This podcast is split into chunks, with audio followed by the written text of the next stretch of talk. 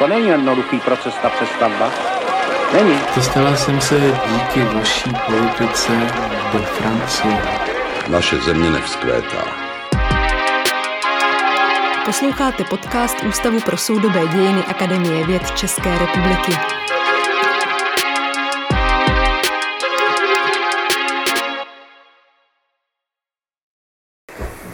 Dobrý den, já vás tady všichni vítám na dalším pravidelném semináři Ústavu pro soudové dějiny.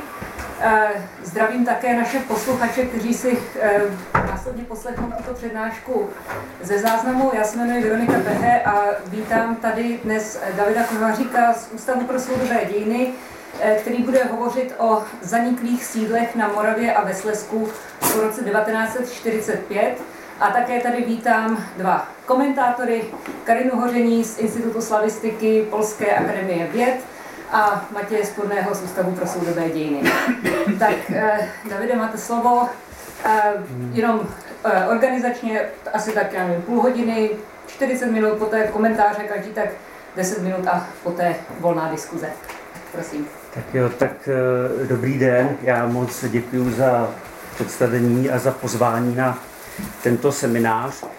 Eh, Jsem moc rád, že eh, můžu pohovořit o našem projektu, který, kterým jsem strávil posledních pět let svého života.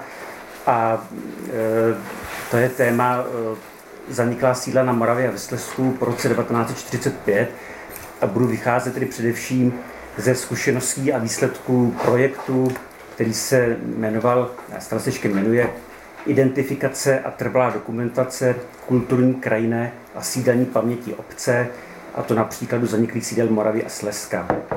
To je projekt, který se realizuje v rámci programu Ministerstva kultury na podporu aplikovaného výzkumu a experimentálního vývoje národně kulturní identity, známe pod zkrátkou NAKY, vlastně NAKY 2.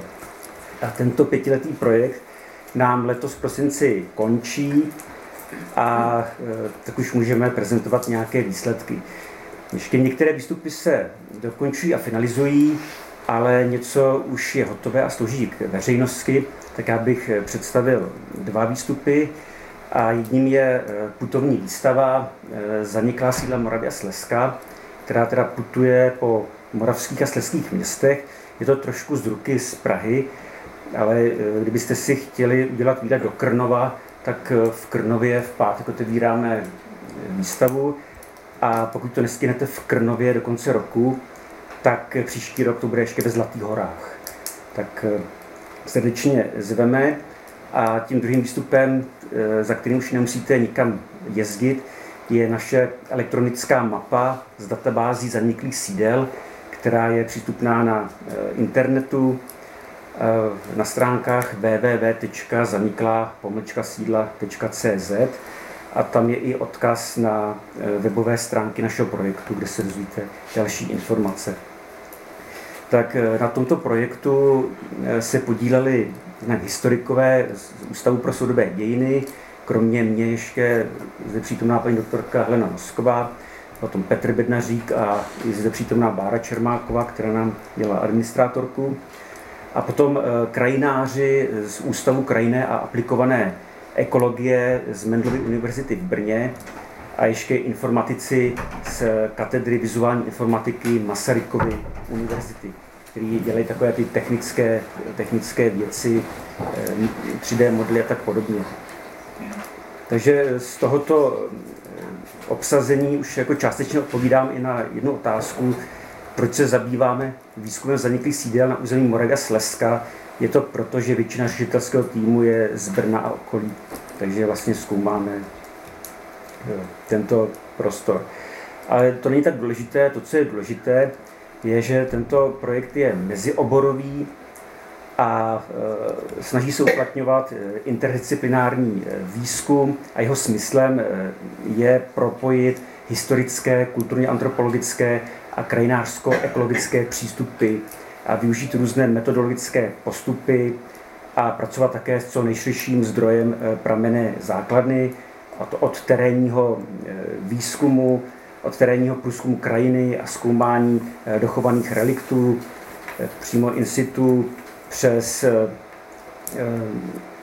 studium různých písemných, obrazových a kartografických pramenů, až po rozhovory s pamětníky a navazování spolupráce s regionálními paměťovými institucemi, tedy především lokálními muzej, archívy, s místními barateli a také zájmovými spolky, které se zabývají touto tematikou, eh, protože tito lidé mají lepší znalost místních reálí a čem nám mohou pomoci a právě proto jsme organizovali také terénní workshopy, které probíhaly vždycky v těch lokalitách, kde jsme prováděli výzkum.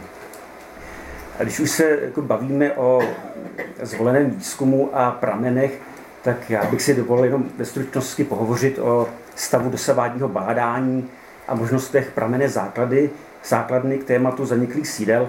A vlastně obecně se dá konstatovat, že e, tématika zaniklých sídel prožívá zvláště v posledních 10-15 letech určitý boom a, a to napříč různými obory, a to jak společenskovědními, tak zejména těmi přírodovědnými přičemž eh, ve výzkumu starších sídel eh, dominuje celkem pochopitelně archeologie, a, ale ve výzkumu těch novodobých zaniklých sídel, které zkoumáme i my, těch eh, z 20. století, tak tam na čele stojí výzkum geografie, geografové, ti vlastně určují ten, ten tón toho výzkumu. Pokud jde o historiografii, historii, tak eh, tady je výzkum zaniklých sídel dosud spjatý především s regionální historií, která je zaměřena eh, především na takovou tu dokumentaci a soupisy eh, postižených obcí, osad a některých významných samot v jednotlivých regionech. A ve většině případů se jedná spíše o takové ty popularizační práce, které svým obsahem a zaměřením spíše navazují na takovou tu dlouhou tradici vlastivědného a místopísného bádání, ale pravidla pak rezignují na nějaký hlubší, odbornější nebo srovnávací eh, výzkum. A většinou se taky jedná o eh, popisování stavu před samotným zánikem. Jak to na těch místech vypadalo předtím, než vlastně došlo k zániku a jakoby se dokumentuje ten život před samotným eh, zánikem. A s tím je spojeno i vlastně eh, způsob shromažďování pramenů. Je to hodně založené na sběru obrazového materiálu, sbírání starých pohlednic, dobových fotografií a tak podobně. No, v tom našem projektu nás ani tolik nezajímalo, jak vypadal život v postižených sídlech před jejich zánikem, ale spíše jsme se zaměřili na samotný proces eh, zanikání těchto sídel a na ten vývoj, co následovalo po po zániku. Eh, jak dál eh, se to prostředí, ta lokalita vyvíjela, jaké byly další osudy lidí, krajiny a tak eh, podobně. A jak je patrné i ze složení toho bratrského týmu, tak významné místo v tomto výzkumu měl i výzkum samotné krajiny v okolí zaniklých sídel a její, její proměny. No, prostorově tedy byl ten výzkum zaměřen na uh, historická území Moravy a Českého Slezska, a to konkrétně na území uh, bývalé země Moravskoslezské, která existovala uh, až do konce zemského zřízení Československu, to znamená do konce roku 1948, kdy pak byla nahrazena novou krajskou soustavou, která už ale zemské hranice nerespektovala.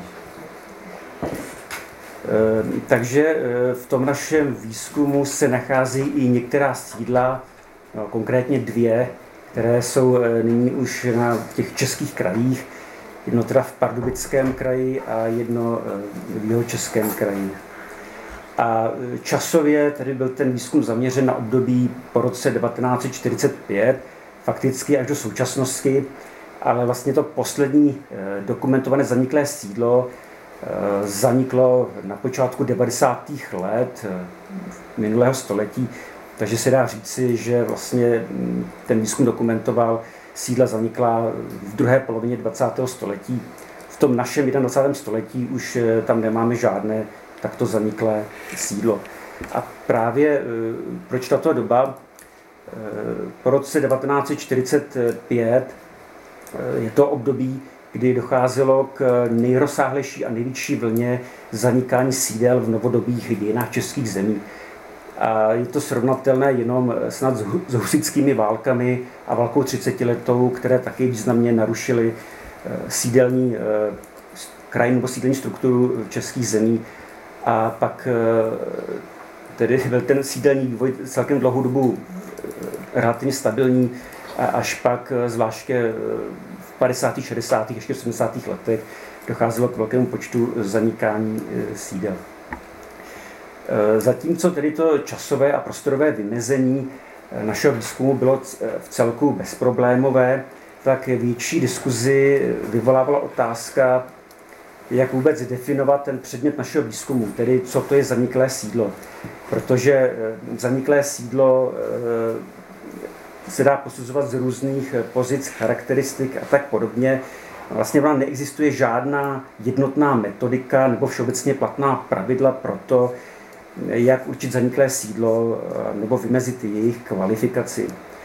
S tím také souvisí problém, že fakticky každý badatel, který se zabývá touto tématikou, uplatňuje vlastní kritéria a postupy při určování zaniklých sídel a proto taky eh, se nikdy ti badatelé nemůžou shodnout na tom, kolik sídel vlastně v nějakém prostoru skutečně zaniklo.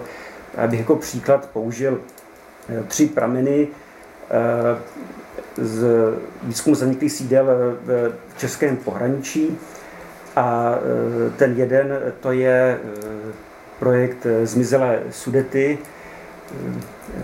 Kolega Matěj Spurný ví, o čem mluvím. A tam se uvádí, že v českém pohraničí zaniklo na 3000 obcí, částí obcí a samot. A e, zase z jiného e, pramene architekt a urbanista Karel Kuča, který prováděl e, tento výzkum z nějakého urbanistického hlediska, tak ten napočítal, že v pohraničí v roce 45 zaniklo přibližně 1 tisíc sídel. A třeba geograf Zdeněk Kučera z Přírodovědské fakulty, který se tím taky hodně zabývá, dělal výzkum a ten zase napočítal, že v pohraničí po válce zaniklo něco přes 2000 eh, zaniklých sídel. Takže ono opravdu eh, dopátrat se eh, nějakého přesnějšího počtu je velice problematické a souvisí to s tím, že samotný zánik může mít spoustu porob a charakteristik a záleží na tom, co si kdo pod pojmem zaniklé sídlo představuje. My rozeznáváme různé typy zániku. Může být zánik takový, při kterém vlastně sídlo není nějak poškozeno, nemizí z povrchu zemského. To je třeba zánik administrativní nebo úřední, kdy dojde ke sloučení dvou obcí a vlastně to jedno místo jakoby úředně zaniká. Pak takový hodně eh, běžný v českých zemích je eh, zánik eh, sídelní, to je stav, kdy nějaká lokalita, nějaká vesnice přijde o své trvalé obyvatele, ale část zástavy zůstává zachována a plní jinou funkci, například jako nějaké rekreační nebo sportovní středisko. Takovou známou lokalitou je třeba bývalá obec Hinčice pod Sušinou v Kralickém sněžníku, což byla dříve velká obec, e, která, kde po válce byla to německá obec, kde došlo k, po válce k vysídlení. A ta obec již ne, nebyla znovu osídlena, ale protože se nacházela vlastně v atraktivní lokalitě eh, eh, podhůří Jeseníků a byly tam nějaké sjezdovky či co, tak se prostě eh, toto proměnilo v rekreační areál, hotely a tak podobně. A pak je i poměrně hodně tady těch ves, vylidněných vesnic, kde se domy proměnily ve víkendové chalupy a slouží k druhému bydlení. Vlastně eh, tady ten eh, fenomén chalupaření, který se v českých zemích eh, rozmohl teda zvláště v období reálného socialismu v těch 70. 80. letech, zachránil mnoho vesnic a mnoho sídel před jejich jako úplným zánikem. A pak vlastně ten stav, který my nejčastěji dokumentujeme a který je jako badatelsky nejvíce využíván, tak to je ten fyzický zánik sídla, to je situace, kdy to místo ztratí nejen své obyvatele, ať už stále nebo přechodné, ale i, mizí, ale i ta zástava mizí z, ze zemského povrchu.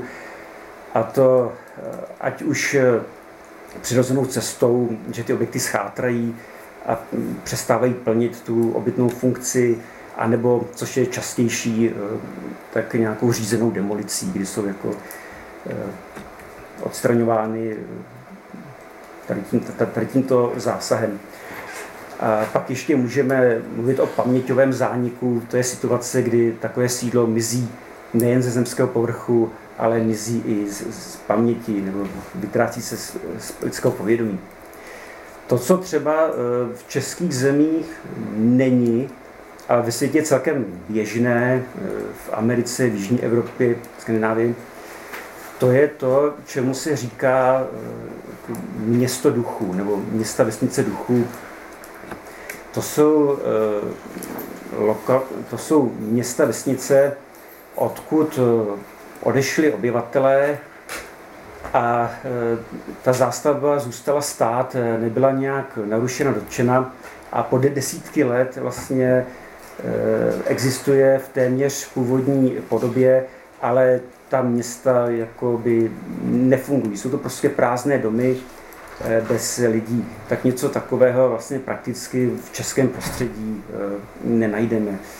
Tady buď se z toho staly ty rekreační chalupy, nebo se to zbouralo, ale že by nějaké velké, tady zůstaly úplně prázdné vesnice bez ničeho, to, to, tady, to tady není. Takže z toho je patrné, že i my jsme si museli nějak definovat a vymezit, vlastně, co chceme sledovat a zkoumat, a tak jsme si vymezili vlastní postup, jak eh, vlastně určit eh, zaniklé sídlo. Eh, nám k tomu posloužily především statistické prameny a historické mapy a jejich srovnávání. A předmětem našeho zájmu se pak stala místa, která měla před rokem 1945 úřední statut obce nebo osady nebo místní části, pokud ta místní část měla vlastní zeměpisný název, pokud se tam nacházely alespoň tři domy s vlastním číslem popisným a minimálně pět stálých eh, obyvatel. A eh, pak eh, pokud tedy došlo v těchto lokalitách ve sledovaném období po roce 1945 k celkovému poklesu zástavby a obyvatelstva o více než 95% toho předchozího stavu.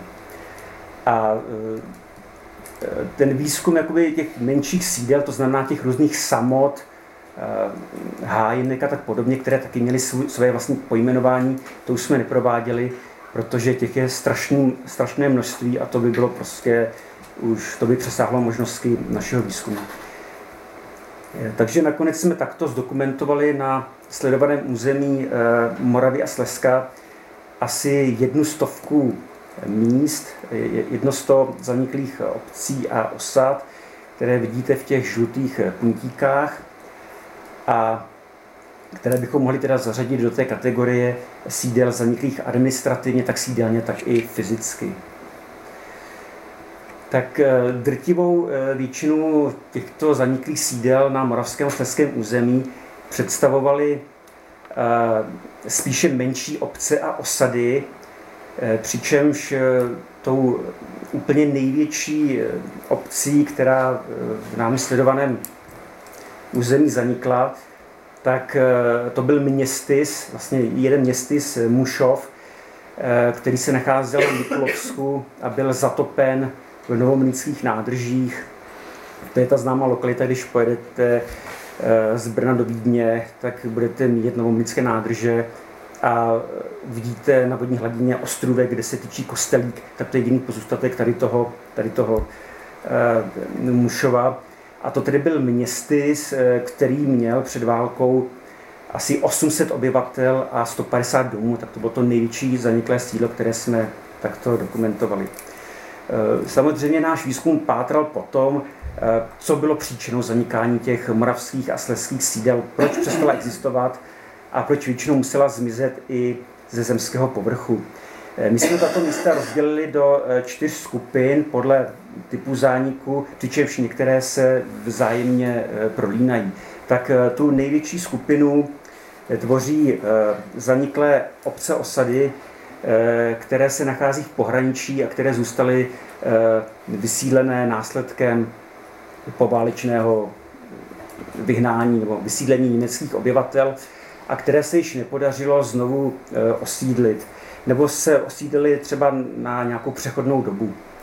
Tak eh, jak známo, tak eh, po válce odešlo z českých zemí na 3 miliony Němců, přičemž do pohraničí přišlo asi 2 miliony nových osídlenců, takže zde byl rozdíl jednoho milionu v počtu poválečné populace pohraničí přičemž eh, to osidlování probíhalo značně nerovnoměrně a eh, špatně se osidlovala hlavně taková ta místa eh, v horských a podhorských oblastech, místech se špatnou infrastrukturou, s nedostatkem pracovních sil, což v našem případě byla hlavně oblast Jesenicka. Vlastně okresy Bruntál, Šumperk, Jeseník kde se nacházela eh, největší skupina těchto, eh, těchto míst. Eh, velká část těchto opuštěných pohraničních sídel pak byla zbourána v rámci státem řízených demoličních akcí, které probíhaly vlastně od konce války až do 60. let a měly vyvrcholení na přelomu 50. a 60. let, kdy ministerstvo vnitra zorganizovalo eh, obrovskou demoliční akci, kdy nasadilo na pět tisíc vojáků a příslušníků bezpečnostních složek, aby, aby pohraničí provedli demolice všech eh, neosídlených a nevyužitých bouraček. A tak to bylo v celém pohraničí zbouráno na 40 tisíc domů, z toho kolem 10 tisíc právě na území Moravy a Slezska a to teda převážně v okresech Brutál, Jísník, Šumperk, ale i tisícovka bouraček byla provedena třeba na Znojemsku a na Jižní Moravě eh, a tak podobně. Kdybychom chtěli eh, pátrat, eh, proč docházelo k takto nákladným demolicím, demoličním akcím, které poskytly i celou řadu cených kulturních památek, tak proto existovalo několik důvodů. Eh, tyto bouračky sloužily především jako zdroj stavebního materiálu, ze kterého se stavěly nové stavby nebo spevňovaly stanice a tak podobně. Dalším argumentem bylo zajištění bezpečnosti občanů v těch eh, regionech, protože se stávalo, že hodně lidí chodilo tak jako různě krás do těch objektů a občas eh, došlo k nějakému zavalení děti si tam hrály a taky docházelo k různým, k různým neštěstím a tak podobně, takže i k zajištění nějaké bezpečnosti občanů žijících pohraničí. A e, potom, potom významným argumentem, který převážil pak v té, řekněme, druhé polovině 50. let, tak byla kritika občanů na, e, na špatný vzhled pohraničních obcí, které hyzdí právě tyto tyto neosídlené budovy, které chátraly, pustly a měnily se v ruiny. A e, tak e, vlastně z tohoto důvodu, když se pak k tomu přidala i mezinárodní kritika, kdy, e, což hlavně souviselo s tím, že zase na konci 50. let začali jezdit do pohraničí zahraniční návštěvníci, velkou skupinu z nich představovali bývalí obyvatelé pohraničí, znamená Němci, kteří byli vysídlení a nyní se jako turisté vraceli eh, do své, do, podívat se do své domoviny na návštěvu. A když viděli, v jakém stavu se nacházejí jejich, eh, jejich domy, jejich vesnice, tak to samozřejmě různě fotografovali, dokumentovali, pak eh, to publikovali ve svých krajanských časopisech nebo i v celostátním západněmeckém tisku, tak to nedělalo úplně dobrou reputaci tomu československému státu a proto bezpečnostní orgány rozhodly, že se teda v tom roce 1959 zorganizuje ta eh, velká demoliční akce, aby se zabránilo tady, tady, tady tomu, tady té kritice. Ale samozřejmě my můžeme najít i jiné motivy. Přeci jenom jednalo se o pozůstatek, pozůstatek domů Němců, takže to, to mělo nějakou souvislost s tím, že je to vlastně dědictví po Němcích, takže to české obyvatelstvo k tomu nemělo ten vztah. Byl tam i strach z toho, že by se Němci mohli do těch domů vrátit někdy a tím, že, to, že se zbourají tyto domy, tak se vlastně zamezí tomu, aby, aby tam pak dále jezdili, ať už na návštěvy, nebo aby třeba v budoucnosti tyto domy mohly znovu nějak osídlit. Takže, takže těch důvodů byla celá řada. Ještě další strach z ukrývání nepřátelských osob, zvláště v pohraničí, by nesloužili ani převaděčům a e, tak podobně. Takže těch důvodů pro to, proč u nás se, nemáme ty města duchů, ale proč se všechno zbouralo, byly právě i, i tyto, aby nic nezůstalo takhle. A tak to je taková ta největší skupina e, zaniklých sídel a e, tu druhou největší skupinu tvoří e, obce osady, které se nacházely ve vojenském újezdu Libavá. Vlastně po druhé světové válce vzniklo v českých zemích několik velkých vojenských cvičišť, které byly umístěny tedy převážně do pohraničí. To byly Boletice na Šumavě, Ralsko v severních Čechách, Prameny v západních Čechách a tak podobně. A jedním z nich byl právě i vojenský újezd Libava. Ten má takovou docela zvláštní historii, protože původně se uvažovalo, že původně armádní představitelé uvažovali, že zřídí vojenský újezd eh, jinde, eh, výše v Jeseníkách, a to v okolí Pradědu. Ten vojenský újezd se měl jmenovat přímo Praděd a eh, místo Libavé mělo být velitelství ve Vrbně pod Pradědem, ale tam se proti tomu strhl obrovský odpor obyvatel, ale i místní zprávy, takže nakonec vojenští páni ustoupili a rozhodli o náhradní variantě, kterou se právě stala oblast Libavé v oderských vrších podvůří Jeseníků, což ale eh, mělo takovou docela nepříjemnou eh, dohru, protože tím, jak eh, tento vojenský věc vznikl až jako náhrada, až to později, tak mezi tím se po válce do těchto míst nastěhovalo poměrně hodně nových osídlenců, kteří si tam chtěli zařídit nový domov a nový živobytí a vlastně pak se museli zase vystěhovat. Takže ta oblast byla docela dobře osídlená, ale eh, ti lidé se museli vlastně znovu vystěhovat. A ty, těch obcí v tom městském újezdu Libová bylo kolem 20 nebo něco přes 20 a většinou tato sídla posloužila jako terče při vojenských cvičeních při cvičení dělostřelců, tankistů a tak podobně. Ale e, některé ty zaniklé sídla si zahrály i ve válečných filmech. Tam natáčela československá, sovětská i americká produkce, například filmy jako Most u Remagenu, nebo Boj o Moskvu a takovýhle, tak e, tam, tam některé scény se natáčely právě na Libavé, kde filmaři využili těch autentických kulis k, k natáčení těch bojových scén. A vlastně tady ten vojenský újezd Libavá, to je jediný prostor, kde jsme nemohli udělat úplně podrobný průzkum všech vesnic, protože ten vojenský újezd dosud funguje a je veřejnosti nepřístupný a i my jsme měli velké problémy prostě si vyřídit eh, propustky a eh, dělat tam nějaký průzkum, protože vojáci to neviděli rádi, když tam nějak eh, jako fungujeme. Dostali jsme se do těch okrajových částí, ale blíže do toho, do toho vojenského cvičiště už ne a bylo nám zakázáno fotografovat a pořizovat, eh, pouštět drona, takové ty věci, takže ten výzkum byl tady tom jako hodně omezený. A eh, vlastně takovou třetí skupinu, tak to jsou obce, osady, které zanikly v pohraničním pásmu. A to je docela zajímavé, že Eh, na rakouské hranici, Jižní Moravě, zaniklo relativně málo obcí oproti hranici polské.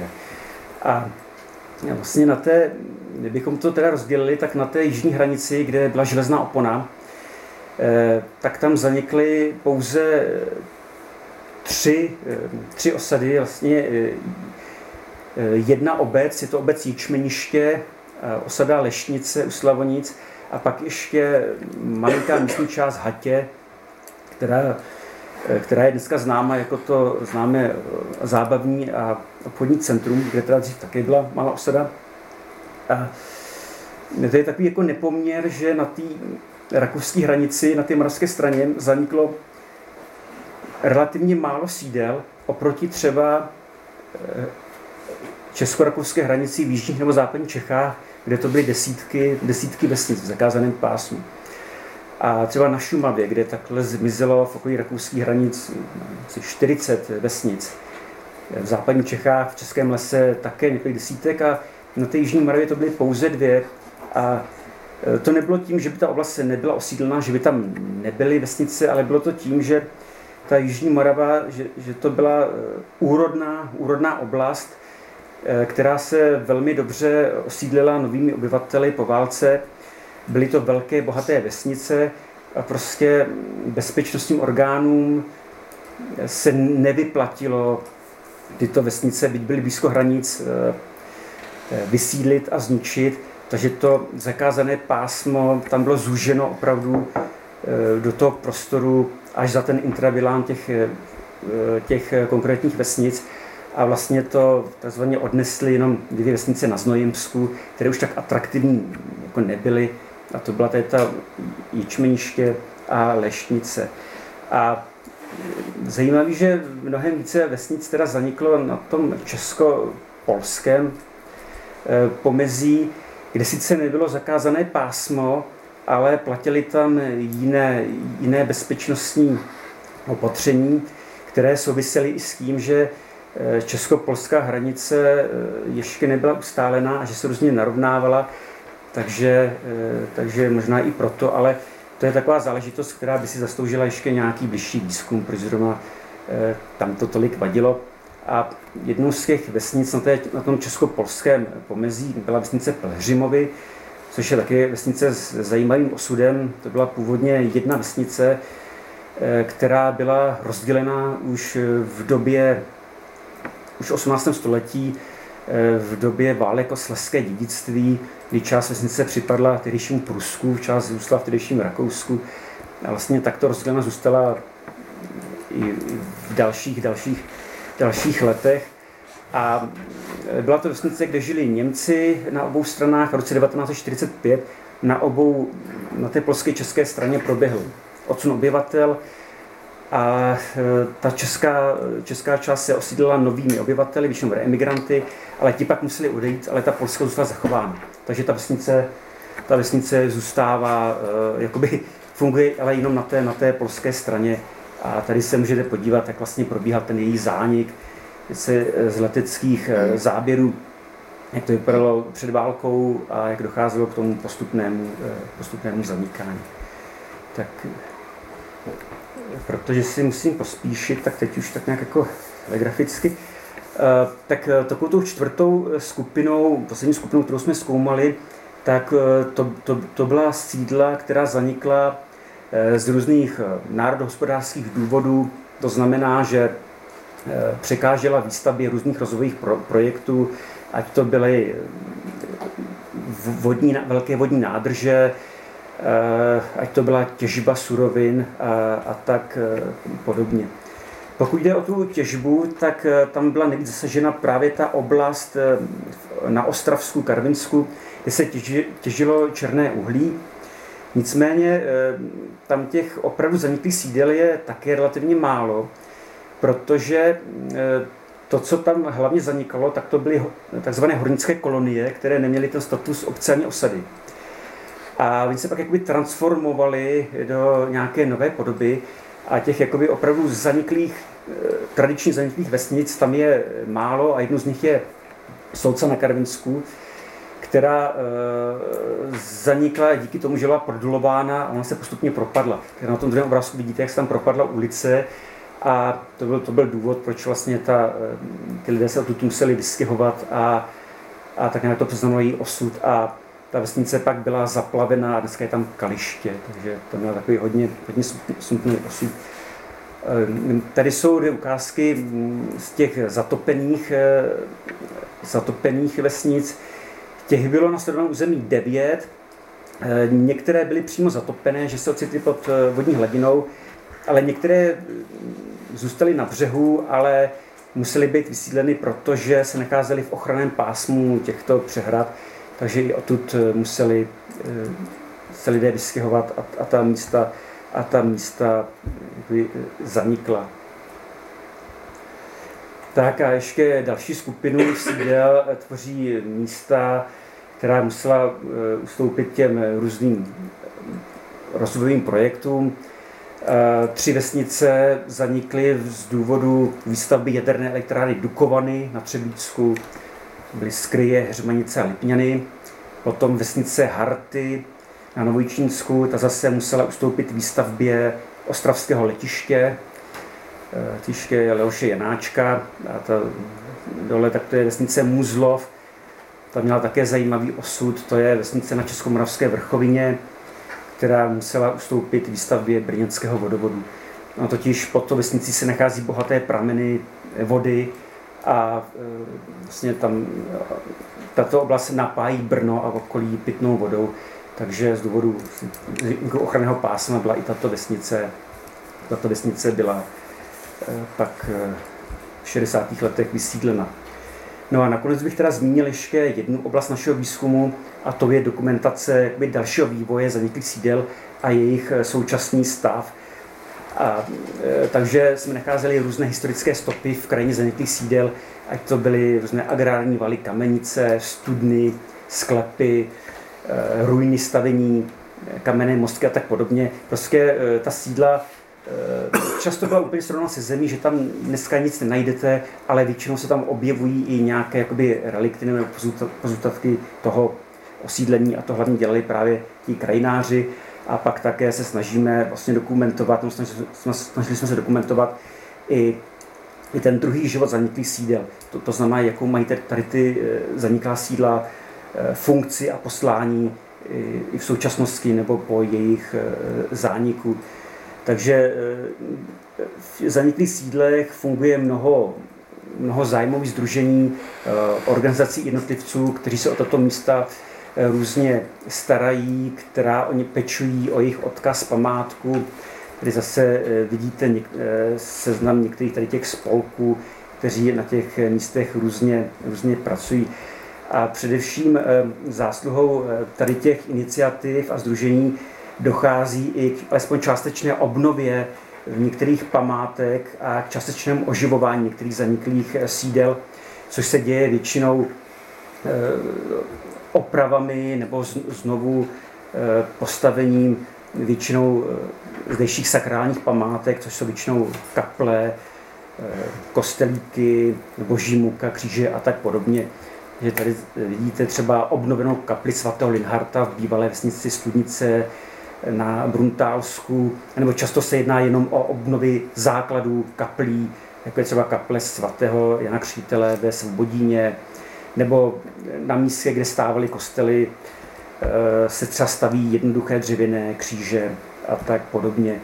A eh, tato vlastně duchovní obnova souvisí s tím, že na řadě míst se Eh, pořádají i nebo obnovují poutě s polními bohoslužbami, což je třeba případ zaniklé vesnice Štolnava u Šumperka, kde se každoročně v červenci konají takovéhle bohoslužby, na kterých se scházejí i bývalí obyvatelé, kteří sem, kteří sem zajíždějí. Vlastně. Ta skupina obnovila vlastně základy této kaple a ještě úplně nakonec teda jiný příklad eh, využití druhého života tady těch zaniklých sídel, s kterými jsme se taky setkali, to jsou různé kulturní umělecké vzdělávací projekty, které slouží, k, eh, které také k tomuto slouží.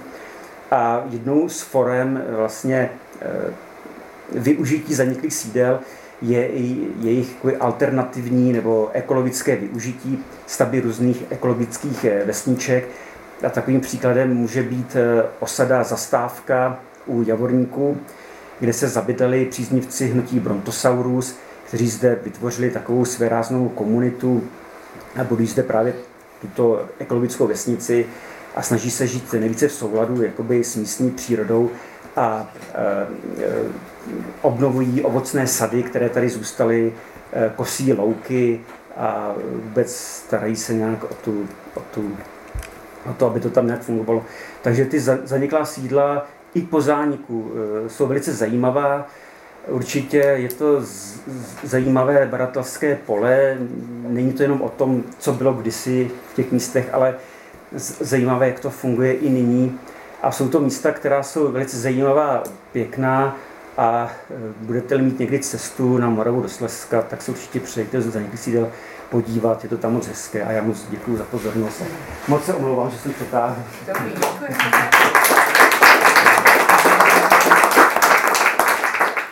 Tak já nevím, jestli jsou teď e, domluvení koreferentní tady na první.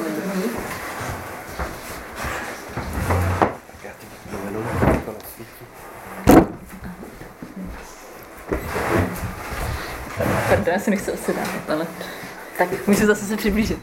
Děkuji moc, že jsem si to uh, uh, mohla vyslechnout, protože já jsem velká faninka tohoto toho projektu už dlouho, bez uh, ohledu na tuhle prezentaci, protože já jsem stihla úplnou náhodou tu výstavu v Jeseníku, jdete prostě se zaniklýma sídlama a ještě je tam výstava o zaniklých sídlech, to je úplně, úplně sen. A uh, všichni jeďte do Krnova, jeďte do Zlatých hor, uh, ta výstava uh, je skvělá ale zároveň mi to jakoby eh, postavilo do té pozice tady té faninky, eh, jako co říkat jako nějakou reflexi zvlášť, protože tohle je teda projekt, který už skon, víceméně končí, takhle je, tohle jako vzniklo a je mi jasný, že ten vznik, eh, to, co vzniklo, je ovlivněný prostě tím, že je to nějaký multidisciplinární tým, a uh, taky pak vždycky, když máme jako projekt, tak nikdy jako nenaplníme všechny ty svoje cíle, protože pak jsou tam nějaké jako praktické okolnosti. Takže vlastně um, co, uh, pr, co k tomu teďka říkat, ale já jsem si mm, připravila mm, možná, protože tady jsme vlastně slyšeli nějaký taky jako všeobecný přehled, tak mě by zajímalo, jestli to třeba poskytlo odpovědi na nějaké otázky, které mě by konkrétně jako zajímaly, nebo jestli, uh, jestli tohle to třeba budete dělat nějak v nějakém dalším jako projektu. A tyhle ty moje otázky, komentáře jsou vlastně ze dvou takových jako pozic. Jo. A první je, že mně se jako líbí, že tenhle ten projekt je ta jako ta klasická uh, exaktní věda, jo? že je to, uh, my jsme si, že máte jako, def, nejdřív si definujeme, co je sídlo a co je zánik a pak vytvoříme jako typologii uh, sídel, uh, který, uh, který zanikly. A takhle se nám jakoby podařilo uh, sebrat takový jako big data zaniklých, uh, zaniklých obcí a tak jestli teda tyhle big data taky můžou odpovědět na ty jako big questions. Že třeba pro mě je hrozně jako silná otázka v celém tomhle jako poli, že existuje ta velká velká jako představa o tom, že jo, v Sudetech lidi k tomu nemají vztah a proto to tam jako vypadá tak, jak to vypadá a nemají tam ty kořeny a z toho potom jsou ty z toho potom pramení spousta dalších věcí. Tak jestli k tomuhle třeba, jestli to pro vás jako zajímavé a jestli na tohleto můžete dát nějakou jako dílčí odpověď, protože pro mě třeba byl strašně jako zajímavý ten příklad toho uh, nezdařeného projektu toho vojenského prostoru Pradět, protože to jako říká, že podívejte, už někdy, já nevím, kdy vznikla, jako v 50. letech, tady k tomu mají ty obyvatelé tak silný vztah, že vlastně jako nech, nechtějí. A tohle, jestli je jako jeden příklad, nebo Protože vy jste vlastně taky dokázali popsat, že většinou, když se mluví jako o těch zaniklých obcích, tak je bylo rozhodnuto, že dojde k vystěhování a pak došlo k vystěhování. Tak mhm. jestli třeba můžete říct něco víc k tomu, jak se tohle jako dělo. Bylo to, že vlastně ty místní chtěli třeba nějakou mm, ty demolice, protože to tam jako hyzdí, nebo naopak jsou jako spíš spory o to, jestli co a proč zbořit, jestli, jestli je tam nějaký jako odpor vůči tomu jako stěhování, jo, ten, eh, ten pradět je to výjimka. A pak když se řeklo, tak bude to v Libaví, tak tam vlastně to lidem bylo jedno a vlastně se odstěhovali. A čím to může být dáno, protože eh, ještě jako je zajímavý, že třeba tady jsme se k tomu nedostali, ale některé ty obce, tím jak je konstruovaný ten vzorek, když použiju tenhle ten, jako, tenhle ten jazyk, tak jsou tam jakoby obce, které byly vlastně český před válkou, nejsou tím ocenem jakoby uh, od odsunem postižený a to jsou ty, které by zanikly třeba v důsledku těch různých jako průmyslových projektů. Tak jestli u nich, jako když je to ta eh, teda obec, kde mají ty lidi ty kořeny, tak jestli ten odpor je jako jiný. Nebo jest, jestli je to jiný, když to, to, to jsou ty příklady v tom Karminsku a tam u toho ostravského letiště, nevím, jestli ještě uh, nějaký, nějaký jiný. Jo. Tak jestli, tam je to jiný, jestli třeba potom i naopak není častější, že ty průmyslové stavby vznikají právě v těch bývalých sudetech, protože je to jako lehčí, tam vůbec udělat to rozhodnutí o tom, uh, o tom uh, vystěhování. Tak to je taková jako jedna otázka, která mě zajímá. A z, z druhé strany zase, že když jsem řekla, že to je tak jako zajímavé, že tohle je prostě ten jako exaktní racionální projekt, tak um, jako by z druhé strany myslím, že ty otázky můžou přicházet z nějaké jako reflexivní vědy. Že třeba tam jako je, pro mě bylo zajímavý a důležitý, že vy jste zkoumali jakoby ten zánik, že to není jenom něco, co je jakoby poválečný a týká se k odsunu, ale vždycky jako zanikaly obce. Jo? Je tady prostě ty, uh, po, po 30 letý válce je, je, to, jako, je tady spousta zaniklých obcí, ale zároveň jako já si teda myslím, že tohle je jako specifický, to, ten druhý jako život těchto těch zaniklých obcí, že protože velmi často se Eh, je nějak, když se staví nová dálnice, tak se často jako narazí na pohřebiště nebo hmm. nějaký jako starší už sídlo, ale vlastně nikdo nemá tendenci tam dávat jako kříže nebo uh, uh, řešit, co tam teda co tam teda bude dalšího. A uh, ještě my jsme s Matějem měli jako k dispozici nějaké články, které uh, vznikly jako součást tohoto projektu, tak z těch, já, z těch já vycházím a tam se hodně jako by mluví, že pro vás byl důležitý ten, ten druhý život, to nějak jako popsat a, a i analyzovat, tak jestli tam jako by vznikla vaše nějaká teorie toho teda, co je na tom tak jako fascinující, jo? Je to ten dark tourism, nebo proč zrovna, jak se vůbec vytváří to mm, ta estetika toho, jak na to vzpomínat, proč vlastně, jako, že není to vlastně zvláštně jako kříže, že zrovna v těch jako ateistických sudetech vlastně tolik lidí uh, má potřebu dělat jako kříže a poutě a mše. No.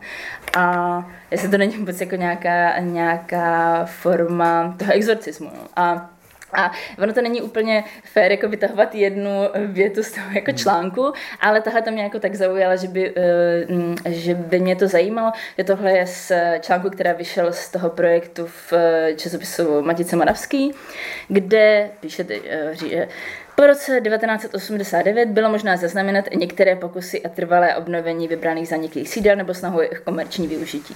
Že to je třeba, to jsou ty hatě a ten, jako, ten, um, to nákupní centrum, který chápu, že jako jsem to pochopila, že ho nemáte úplně rád. Jo. že esteticky, a já tomu rozumím, jo. A více však těmto místům prospívá, plní-li pětní funkci a přichází-li tedy ke slovu péče o tamnější sakrální památky. Tak jestli je to vaše vlastně, je to jenom nějaká věta, která je v závěru, nebo je to vaše jako ambice říkat, co těm věcem jako prospívá mm-hmm. a potom proč si myslíte, že vlastně prospívá jim péče o sakrální památky? Jo? Proč je to, proč je, jestli je pro vás důležitý, proč je to důležitý pro lidi, kteří tam dělají mhm. kříže a uh, proč zrovna kříže jsou to jako to ono. Mhm. A to je takový nesouvislý, ale to jsou takové dvě uh, moje vlastně otázky, jestli vlastně tohle by bylo pro vás zajímavý. Mm-hmm. Tak. mám, já asi navážu, asi jestli teda budeme držet tradici a pak dáme Davidovi eh, prostor, aby, aby reagoval na nás oba. Já budu mluvit možná ještě méně souvisle, protože něco z toho, co jsem měl připraveno, bylo řečeno víceméně jinými slovy, eh, tak abych se eh, příliš neopakoval. Já se zkusím pár poznámek taky k nějakým takovým jakoby konceptuálně konceptuálně normativním, dejme tomu, souvislostem toho projektu nejdřív a pak bych eh, měl ještě pár věcí konkrétnějších k nějakým badatelským otázkám, pramenům a tak. Eh, každopádně pro mě samozřejmě taky velmi zajímavý projekt, kdo, bylo to tady zmíněno, že před zhruba čtvrtstoletím jsme dělali projekt Zmizelé sudety, který byl založen vlastně taky na té fascinaci mizením sídel v krajině mimo jiné. Eh, já jsem eh, zapátral doma v knihovně, našel jsem tady Proměny sudecké krajiny, což byla taková knížka, která navázala na ty zmizelé sudety. Zmizelé sudety vyšly 2001-2002, tohle je z roku 2006. A e, pro, zmiňuji to proto, že nám právě vlastně tam, tam jakoby došlo, nebo sami sebe jsme se tehdy, jsme si podkládali určité otázky. Zmizelé sudety jednoznačně byly založené na nostalgii po mizející krajině a vlastně zániku, jakoby tesknění nad zánikem kulturní krajiny v pohraničí, zejména českých, zejména teda v té české části českých zemí. Ale vlastně v, tém, v tom druhém kroku jakoby jsme docházeli k tomu, že eh, a není to tam úplně reflektováno, ale řekl bych, že to je zatím eh, ten posun od zmizelých sudet k proměnám sudecké krajiny, eh, docházeli k tomu, že vlastně ta dichotomie trvání a zániku je je takový jakoby konstrukt v něčem, jo? Že, že teda, nebo že sledováním eh, těch zanikajících obcí, ať už si to definujeme jakkoliv, eh, a eh, ty si tady zmínil, tu, jak jste k tomu přistupovali, tak svým způsobem anticipujeme, že vlastně je to nějaký protipol toho trvání, že tady teda, že běžný nějaký přirozený stav krajiny je ten, kdy věci trvají, kdy je tady nějaká kontinuita a pak tady máme za jistých dramatických nebo nějakých prostě specifických okolností eh, stav, kdy dochází vlastně k tomu vyvrácení eh, a tomu vlastně zániku teda konkrétních sídel a tím i vlastně přerušení kontinuity té kulturní krajiny.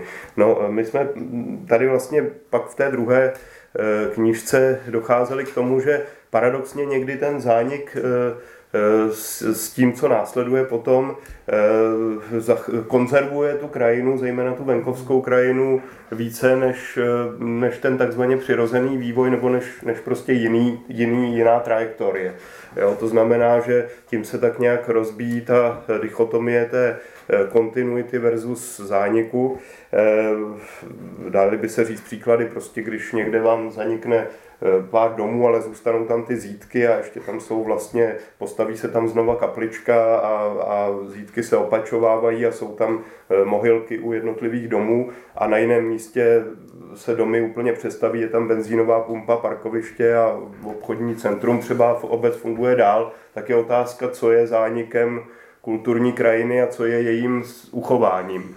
K tomu jedna eh, drobná odbočka, kdy si právě v tom, protože tohle je samozřejmě téma, které hodně figurovalo v tom česko-sudeto-německém dialogu, eh, vlastně k podobným závěrům docházel takový čelný představitel Adalbert, Adalbert Stiftevereinu Peter Becher, který, kterého vodil jeho otec, vyhnaný, vyhnanec, tedy na rozdíl od, od něj poměrně konzervativní představitel sudetoněmeckého krajanského združení, vodil ho právě po těch západních Čechách a ukazoval mu tu zmizelou, tu zmizelou krajinu.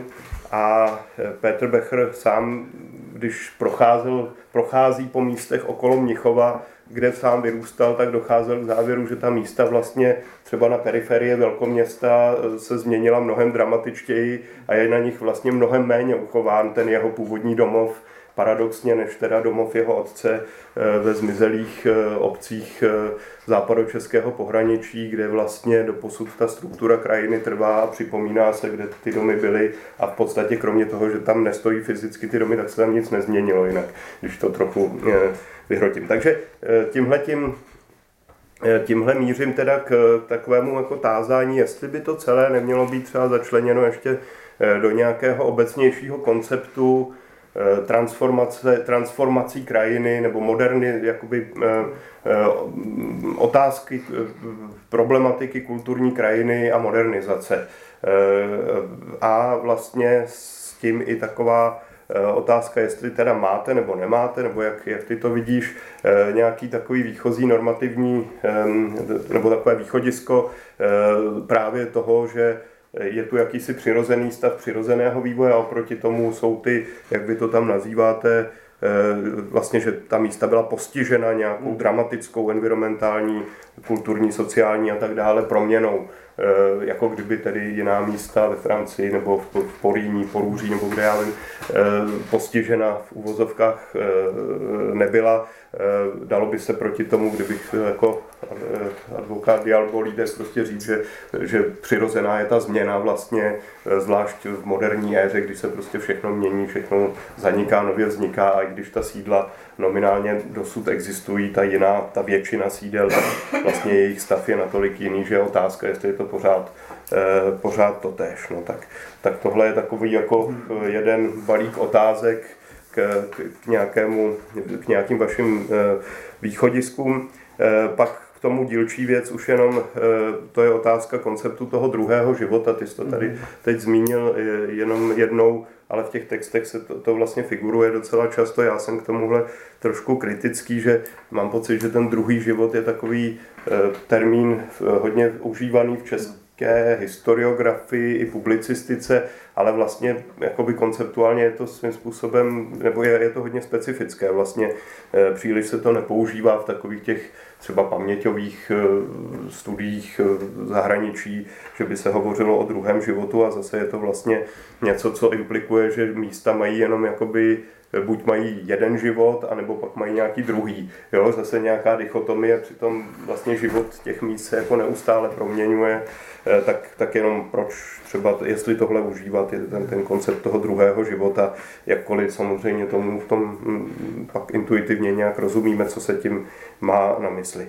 Tak, to jsou ty obecnější věci a konkrétně eh, eh, konkrétně vlastně jsem se chtěl zeptat eh, jednak na to, jestli máte, tak jak máte typologii třeba těch zmizelých eh, nebo těch zaniklých sídel, eh, jestli pak máte nějakou typologii způsobu připomínání a případně nějaká jakoby korelace mezi třeba určitým, určitým procesem zániku a tomu od, od, často odpovídajícím způsobem připomínání. Jo. Jestli, když to zase konkretizuju, Eh, jestli prostě má eh, to, to, že samozřejmě asi tušíme, že místa, která jsou, za jejich zánik je spojen s nuceným vysídlením německého obyvatelstva, jsou v tomhle tom nějak specifická z hlediska právě té kultury připomínání. Jednak ta kultura připomínání má nějaké jako implikace i politicko-mezinárodní a tak dále, nebo měla rozhodně od těch 50. let 20. století.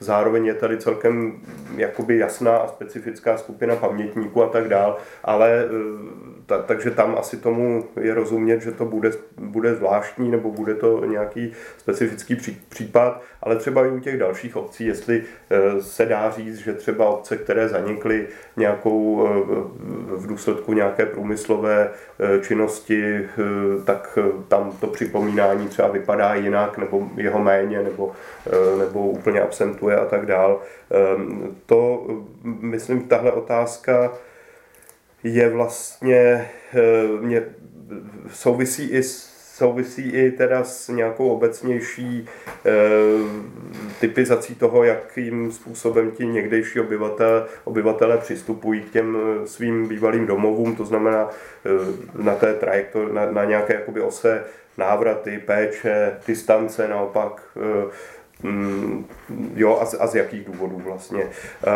obecněji by se dalo pak ptát vůbec e, na ty vaše aktéry, ty si o nich trochu mluvil, že mluvíte s pamětníky, ale vlastně kdo všechno pro vás jsou mm. aktéři, protože přeci jenom e, ta hlavní pozornost je upřená na ty proměny v prostoru a na, na proměny vlastně toho fyzična v té v krajině, ale Eh, a pak do toho vstupují teda nějací zřejmě pamětníci, nějací eh, lidé, co tam místa třeba znova osídlují, jako tady eh, aktivisté Brontosauru, ale jestli máte prostě nějakou, nějaké spektrum teda aktérů, jestli třeba právě i ti bývalí obyvatele, mm. kteří nejsou pamětníky, protože už nežijí nebo s vámi nechtějí mluvit, jestli pro vás jsou jakoby aktéry, které nějak sledujete v souvislosti s tím zánikem té obce a tak dál, jo, jak, jako co v tomhle tom všechno historizujete. A úplně poslední se týká vašich pramenů. Tam byla celá, vlastně jak v tom, co si říkal, tak v tom, co eh, nám teda eh, s Karinou posílal, tak byla celá eh, řada, široká vlastně paleta pramenů, ale podle mě, jestli jsem to někde nepřehlídl, tak se nezmiňovaly nikde prameny literární, a nebo možná ano, případně mě doplň, mně připadá, že ty literární prameny právě by v tomhle byly taky velmi zajímavé pro, pro nějakou reflexi jak toho procesu zanikání, kde se dá vlastně i jakoby typizovat zase krásná taková knížka je v, z, z jiného kontextu, ze Sovětského svazu, loučení s Matěrou od Valentina Rasputina, takového konzervativního eh, intelektuála, kde, kde vlastně jako celá kniha, celá teda příběh, próza je založená na vlastně likvidaci vesnice v souvislosti s napuštěním přehradní nádrže. Ta je svým způsobem charakteristická, takováhle kniha, ale zase pak by to byly určitě i nějaké ať už poezie nebo próza vlastně německých autorů inspirovaných právě tímhletím zánikem a nebo, i současná česká literatura, která se, jako Kateřina Tučková a tak dál, která, která se vlastně k tomu e, zanikání sídel taky nějakým způsobem vrací nebo se tím inspiruje a je to taky nějaká jakoby, e, jako způsob vlastně života e, tohle, tohle, nebo, nebo způsob, ve kterým se zrcadlí tenhle ten, tenhle ten fenomén. Tak tolik ještě k tomu a tím končím. Děkuji. Tak děkuji moc našim komentátorům, taky dám prostor Davidovi Kovaříkovi pro odpovědi. A tak já děkuji za ty různé náměty a podněty a ty otázky. A já jsem se tak nějak snažil psát a je to docela hodně. Si vybere. jo, tak uh, hodně toho dalšího projektu ano, určitě těch pět let je málo na nějaký zmapování téhle problematiky a přemýšlíme o tom, že zkusíme nějaké pokračování a tam bychom se chtěli víc zaměřit na tu paměť právě, na, to, na ty způsoby při, připomínání a na to, jak vlastně se v tom prostoru eh, jak se, jak se víc eh, víc teda ten prostor eh, využívá a jak, jak jim funguje ta paměť. Eh, eh, jinak ten vztah k místu, vlastně konkrétně ten praděd, no on ten odpor byl všude. To nebyl jenom praděd, a tam se to povedlo, že opravdu ten odpor byl hodně velký a byl podpořen i místní samozprávou. A ono to bylo ještě před rokem 48. To je docela mhm. důležité říct, že skutečně ty vojenské újezdy vznikaly v roce 46, byl vydán ten zákon. Takže v té době ještě lidé jakoby eh, se nebali protestovat a byli všude. A u toho pradědu tam, tam hrál velkou roli právě to, že to už byla tenkrát celá vyhlášená turistická oblast. A jsem ten praděd už měl nějakou tady tu, tady tu pověst, takže eh, nakonec eh, to byl jiný případ, kde, teda se, kde to bylo přemístěno do, do Libavska a tam ty lidé taky protestovali. Akorát, že prostě už měli smůlu, že tam už eh, zkrátka těch argumenty buď nebyly natolik silné, nebo ta doba tak pokročila. To byl rok 47 někdy, jako 47 už přeci jenom už teda nebyli, neměli, neměli ten úspěch a pak teda ještě jednou letím jako malinko odbočím, ještě jednou došlo k přemístění jednovojenského újezdu a to byly prameny, teda v západních Čechách. A tam byl ten faktor, že tam, byly, že tam byla ura, jinak tam byla uranová, blízko ten uranová, uranové doly a taky tam byly ty léčivé prameny, které jakoby tou činností armády se poškozovaly. Takže tam ty lidé měli štěstí, že mohli argument, argumentovat právě národním zdravím. Ale to, to na ty libavé nebylo ale eh, odpor byl všude a nejen u těch starosedlíků, ale i u těch nových obyvatel, kteří tam přišli eh, po válce. A mm, pokud jde tedy o ten vztah, eh, tak určitě se to lišilo, pokud šlo o místa v pohraničí nebo vnitrozemí. Třeba ty vesnice, co zanikaly v okolí jaderné elektrárny Dukovany, což jsou 80. léta, tak tam, tam prostě to bylo direktivně nařízené, že že tam prostě vznikne elektrárna a ti lidé eh, byli postaveni za hotovou věc a na druhé straně dostali docela štědré odškodnění, eh, nějakým způsobem eh, ta místní zpráva s nima komunikovala, pořídili si náhradní bydliště nedaleko, nedaleko těch původních míst, oni se přeskali většinou do sousední vesnice a nějakým způsobem zůstali spjatý s tím regionem a většinou i ty, i ty sousedé z té obce zůstali uh, jakoby pohromadě. Takže jakoby udrželi i nějaké ty sociální vazby, ale samozřejmě i oni, i oni prostě na to vzpomínají a a jako vnímají to jako určitou křivdu, nespravedlnost. My jsme se třeba ptali, my jsme to pamětníky znali, jestli třeba ta jaderná elektrárna jim třeba dává jakoby, nějaké slavy energie, to, tak to, to, že ne, ale, ale jako, že s nimi nějakým způsobem komunikuje a že se pořádají takové různé jakoby, výroční akce, které většinou ta elektrárna sponzoruje. Takže třeba obnovili kapličky právě e, za peníze té elektrárny, takže to funguje i takto.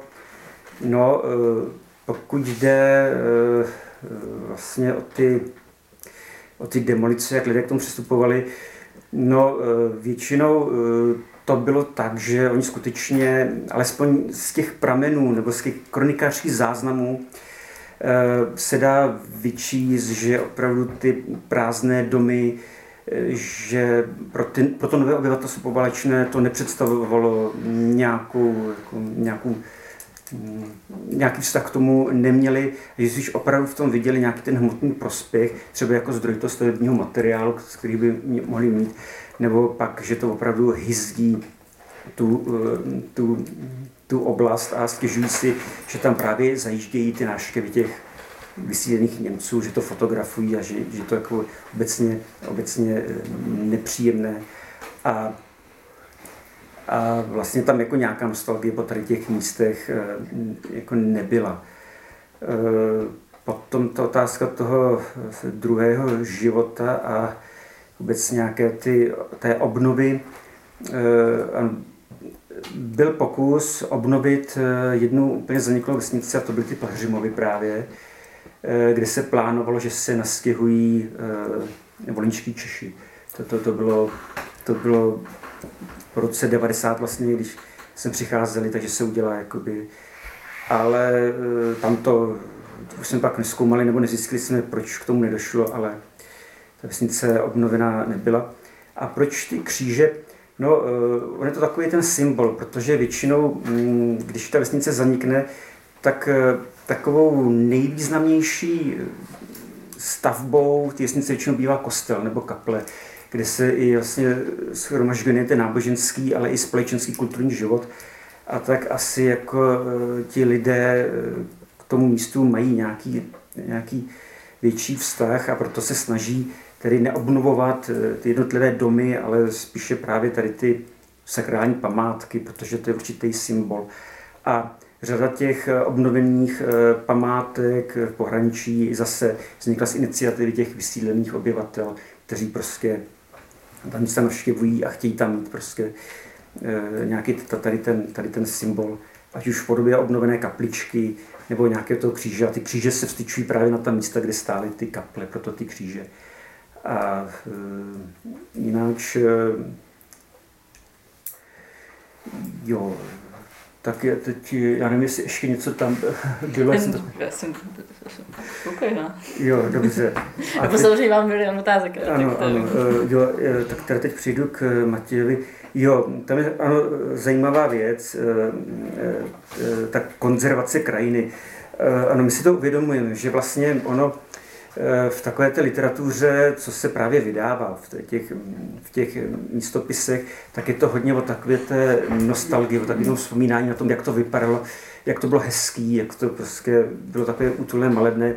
Nám je všem jasné, že, že to, co bylo na fotografii z roku 1930, by dneska vypadalo úplně jinak a že ty vesnice se proměňovaly a že to je prostě nějaká výprava do nějaké prostě vysněné nostalgie, do nějaké romantiky a e, pravda je i to, že e, určitě já třeba nejsem zastáncem toho, aby se v tom prostoru jako moc, co si realizovalo, aby tam, aby tam vznikaly nějaké větší, větší projekty typu, že se třeba vybuduje nějaké stále osídlení a podobně. A já s tím mám jakoby zkuš, zkušenost právě s, s, s těmi takzvanými holandskými městečkami, co jsou v okolí Lipna, který jezdí tu krajinu a moc tam, moc tam nezapadají. A podobně to je, a to mám zase zkušenost z, jako z mé domoviny z Novobystřicka, kde byla zaniklá vesnice obora, kde to udělali golfový areál, udělali tam takové jako typizované domky a taky to tam prostě narušuje ten ráz krajiny. A pak byl ten známý případ Reicheřov. To bylo docela známé v 90. letech. Pokus nějakých holandských investorů udělat eh, nějaké to velké eh, rekreační středisko, kam by jezdili bohatí holanděné hrát eh, kasíno a já nevím co všechno, chtěli tam dělat letiště. Tak a proti tomu se zvedly i obrovské odpory těch místních starosedlíků, což jsou noví obyvatelé pováleční, kteří by k tomu ten vztah nemuseli. A navíc bych to mohli vidět nějakou příležitost třeba prac, pracovních jako práce a podobně, ale i přesto i, i, i toto jako oni docela významně odsoudili a je tam ten, je tam ten motiv právě uchovat tu přírodu jako unikátní krajinný přírodní prostor. A vlastně je to, jak jsi zmiňoval, ono ta krajina třeba toho bývalého zakázaného pásma nebo i těch okrajů částí vojenských újezdů, to je prostě krásná, neporušená panenská příroda, kde se vyskytuje bohatá fauna, flora a že je tam celá řada eh, vzácných živočichů a rostlin, které jinde nejsou. Takže ono jako se zánikem sídla sice ano, byly postiženy eh, osudy těch lidí, kteří odsud museli odejít, zmizela spousta eh, kulturních památek, spousta cených architektonických staveb, kostelů a na druhé straně to třeba pomohlo přírodě, které se tam eh, daří eh, velmi, velmi dobře. A jo, eh, druhý život, no já to většinou dám do uvozovek, že to je jako, jsem si vědom takového určitého určitého hm, natužívání tady toho pojmu, ale mně to přijde takové jako hm, je to lepší než život po životě, ale, a, ale je to spíš takový, jako, pro mě takový pracovní název, kterým si jako říkám, jak prostě, eh, jak se to místo probouzí do nějaké nové aktivity, ale budu hledat nějaké lepší pojmenování, které bych pak používal i třeba v těch výstupech, protože chápu, že druhý život zní jako někdy možná trochu zvláštně a mm, jo, ty aktéři, my jsme se snažili oslovovat co nejvíce lidí. E, problém je, že třeba u těch lidí z těch zaniklých sídel z pohraničí, e, těch stejných Němců, těch už žije strašně málo a mm, nám se podařilo právě e, některé oslovit a domluvit s nimi schůzky, ale co se nestalo? Nám do toho vpadl covid, ta covidová pandemie, a nám vlastně na rok přerušil se výzkum a oni ty lidi buď umřeli, protože byli velmi staří, nebo už pak s námi nechtěli mluvit. Takže my jsme takhle přišli o dost, o dost pamětníků, ale asi tři nebo čtyři rozhovory původními jsme udělali, ale to byli lidé, kteří odcházeli v době, kdy byli děti a oni vlastně tak už mají nějaké jenom prostředkované vzpomínky. A u těch, u těch, u těch mladších, co třeba přišli o domov, domov v důsledku výstavby nějaké přehrady nebo elektrárny, tak tam to bylo, tam to bylo eh, různé. No. A oni většinou jako s lítostí, eh, eh, přijali tu zprávu o tom vysídlení, vzpomínají na to a většinou se tam i jakoby vrací nebo nějakým způsobem se snaží udržovat, udržovat nějakou vzpomínku. Docela časté je, že oni třeba, když tím se navštěvují, tak si odsud berou třeba kameny nebo si vyloupnou nějaký, nějaký keřík, aby prostě postavili do zahrady, aby měli něco z toho svého e, starého, starého domova. A ty, ty prameny literární, no já si my jsme s tím nepracovali, ale je to dobrý, dobrý, dobrý e, nápad a tam je zase trošku problém, že jak jsme se vymezili na to oblast Moravia Slezska, že tam přeci jenom eh, tam těch zaniklých sídel, nebo tam to výzkum je daleko méně než v Čechách. Přece v tom českém prostředí, třeba severní západní Čechy, tam je prostě eh, těch eh, pramenů a i, i ty beletrie, které tomu mnohem, mnohem více než právě na té Moravě, ale budeme, jako budu s tím pracovat, je to zajímavý, zajímavý námět a děkuji za něj. A teď nevím, jestli jsem se zapomněl, nebo když tak dáme prostor. Já mám ještě nějaké otázky a nebo upřesnění, ale možná... Ne, ne, dáme, dáme prostor publiku. eh, Hlaste se, když tak vás jenom poprosím eh, v zájmu záznamu, abyste se představili. Tak tamhle, o, Eh, nebo Ondřej Holub. Dobrý den, Ondřej Holub. Já moc děkuji za přednášku, jenom já využiju toho, že jsem přímo z Třebíče a tam je právě krásně vidět, jak ta nostalgie a ta hrdost na ten modernizační projekt se propojuje, že to není něco zase v té kultuře paměti, nutně musí vylučovat, na nějakém synergickém principu a pak bych je chtěl ještě říct, protože v tom jsem vlastně jako vyrůstal, že nositeli té kultury paměti a nostalgie vůči těm místům jsou velmi často trampové. Jenom právě to hnutí Brontosaurus, a to se možná i prolíná s tím hnutím Brontosaurus, ale na tom Třebíčsku byla poměrně i silná jako trampská kultura a ta kultura vzpomínání se udržuje i na jejich bázi, což je docela jako zajímavý fenomén. Eh, Je, je to pravda, můžu potvrdit, ty trampové tam taky hrají významnou roli a už třeba v 70. 80. letech oni jezdili do některých těch zaniklých vesnic na to Jesenicko a eh, prostě působili tam, takže eh, trampové určitě také hrají významnou roli v tomto. Tak možná dáme ještě prostor do publiku, tak eh, Michal. Michal Kopeček, eh, dě- děkuji za přednášku i diskuzi, dost, dost zajímavý. Já bych měl jenom vlastně otázku praktickou, eh, já jsem to koukal na ty webové stránky. A Vy tam máte nějakou elektronickou mapu, eh, nebo nějaký jako interaktivní mapu těch sídel zatím, nebo to se, to se plánuje, nebo to, to jsem jenom to nenašel. Uh, jo, víš, že, bych, že, bych si, že by tam byla mapa, a že by si člověk jako kliknul. Eh, jak- To tam je, to to tam je, jo. to tam je, Tak no, to, to no. musíme akorát doklikat na to No, správné, no. na to správné místo. To tam, to tam je a tam jsou prostě takové body a do toho Mhm. klikneš a tam se ti vlastně objeví eh, Jo. to místo, jsou tam Super. fotografie a nějaký vývoj a podobně. No. Aha. Nebo se dá zadat do, ta, do databáze konkrétně ta konkrétní ob, eh, obec nebo surround ti tam. Jo.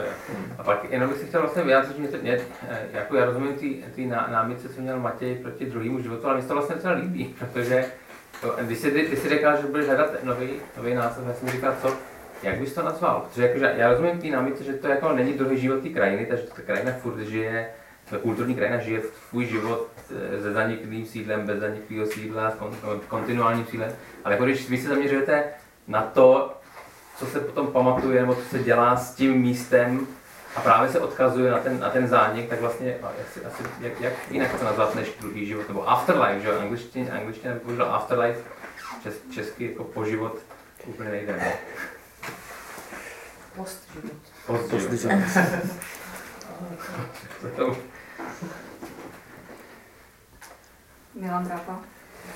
Já bych se rád, já bych se rád zeptal, ehm, jestli ten váš projekt eh, taky je s nějakým environment, environmentálním výzkumem, jako, ehm, protože ty proměny krajiny třeba přináší sebou taky změny biodiverzity a podobně. A jak jsem se teď nedávno dočetl někde ve vesmíru, myslím, tak třeba eh, na Šumavě jako eh, se pro, provádějí takový nějaký sondy, které právě dělají nějací možná spíš teda přírodovědci než jako historikové environmentální, kteří se zaměřili třeba na nějaké jako místa zaniklých, zaniklých osad bývalých a e, vlastně tam zjišťují, jak e, nebo se snaží zjistit, jednak rekonstruovat zpětně do minulosti, k jakým, jakým jako změnám třeba v biodiverzitě a rozšíření různých e, druhů živočichů přispěly ty, ty, ty vlastně změny krajiny, které byly spojeny po, nebo vlastně následovaly po mm, z- vysídlení a případně teda zániku těch, těch míst,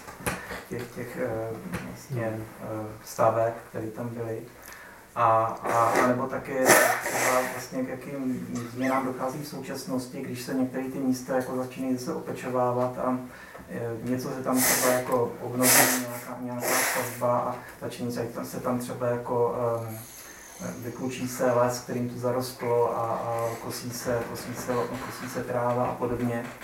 Tak oni třeba zjistili jako um, věc, která možná trošku překvapivá, nebo mě zdala překvapivá, že vlastně jakoby teda ten návrat přírody do těch bývalých eh, míst, eh, prostě jako s nějakým sídlením, eh, tak nepřinesl vždycky jenom eh, vlastně jakoby nějaké rozšíření eh, nebo na obnovu teda nějakého jako stavu toho rozšíření živočichů a biodiverzity. která tam byla, nebo která, která vlastně je zpětá obvykle jako z očekávání toho, co se stane, když jako ovládne jako ten prostor divočina. Ale že naopak prostě ten les, když všechno zaroste, tak jako často, často vlastně ochuzuje ten, ten vlastně jako tu biodiverzitu a když se vlastně jako tady vytvoří do určité míry jako něco jako mozaikovitá krajina, která je která vlastně jako, který přispívají nebo kterou jako spolu vytvářejí eh, třeba byť ty zaniklý sídla, které jako nejsou ale jsou to prostě jako bez, bez porostu a vlastně s nějakou to trávou, která se kustí a tak dále, tak to přispívá právě jako třeba k návratu jako nějakých jako endemických druhů a tak dále, jako, takže naopak jako to třeba zvyšuje ten, ten biodiverzitní potenciál, tak jestli něco takového taky zkoumáte. Nebo... No, eh, takhle tu biodiverzitu mm, jsme neskoumali, sice máme v projektu krajináře, ale ne přírodovice. Oni spíš dělali takový ty, takový ty eh, krajinné prvky, ale přemýšlíme, že pokud bychom třeba v budoucnosti ještě zkusili navázat, že, že bychom právě přibrali i přírodovice, aby nám toto zkoumali. A jinak eh, ten prostor, ono velkou většinu tady těch zaniklých sídel, hlavně v pohraničí, dneska tvoří pastviny. Jako to, to jsou hlavně pastviny, e, e, takže ono, jak se dřív, třeba nesmělo to hraničního pásma, protože tam je zakázaný vstup, tak dneska tam jsou ohradníky a jsou tam krávy, takže, takže mm, je to, je to prostě prostor, který, se, který teď slouží jako pastviny a mm, Jo, no k té přírodě asi jako já nejsem schopen nic bližšího říci, ale musí se s tím jako velmi jako opatrně. A třeba právě na té zastávce to hnutí Protosaurus, který tam má tu osadu, tak eh, ty to právě hodně diskutují, už jsme s ním mluvili, že on se snaží být jakoby velmi tady tom opatrní a přemýšlejí, eh, kde co vysázet, kde co posekat a to možná taková zajímavost, oni se snaží o jakousi obnovu nějakých těch původních uh, ovocných odrůd. Uh, říkají tomu sudecká odrůda, to je nějaký jako speciální druh uh, jabloní, který, který vlastně po válce se přestal pěstovat a oni se snaží o jeho, o jeho jakoby návrat do toho prostředí. Ale tak to mi tak jako teď napadlo taková zajímavost, ale jinak Jo, ta, ty přírodovědci určitě by byly zajímavé v tady tom, tady tom výzkumu do toho zapojit a podívat se na to i z tady té, tady té stránky. Protože to je hlavně o té přírodě, no, teď v těch zaniklých vesnicích. Dobrý podvečer, Balcerová Jitka. Já bych navázala na poznámku Matě k těm literárním pramenům.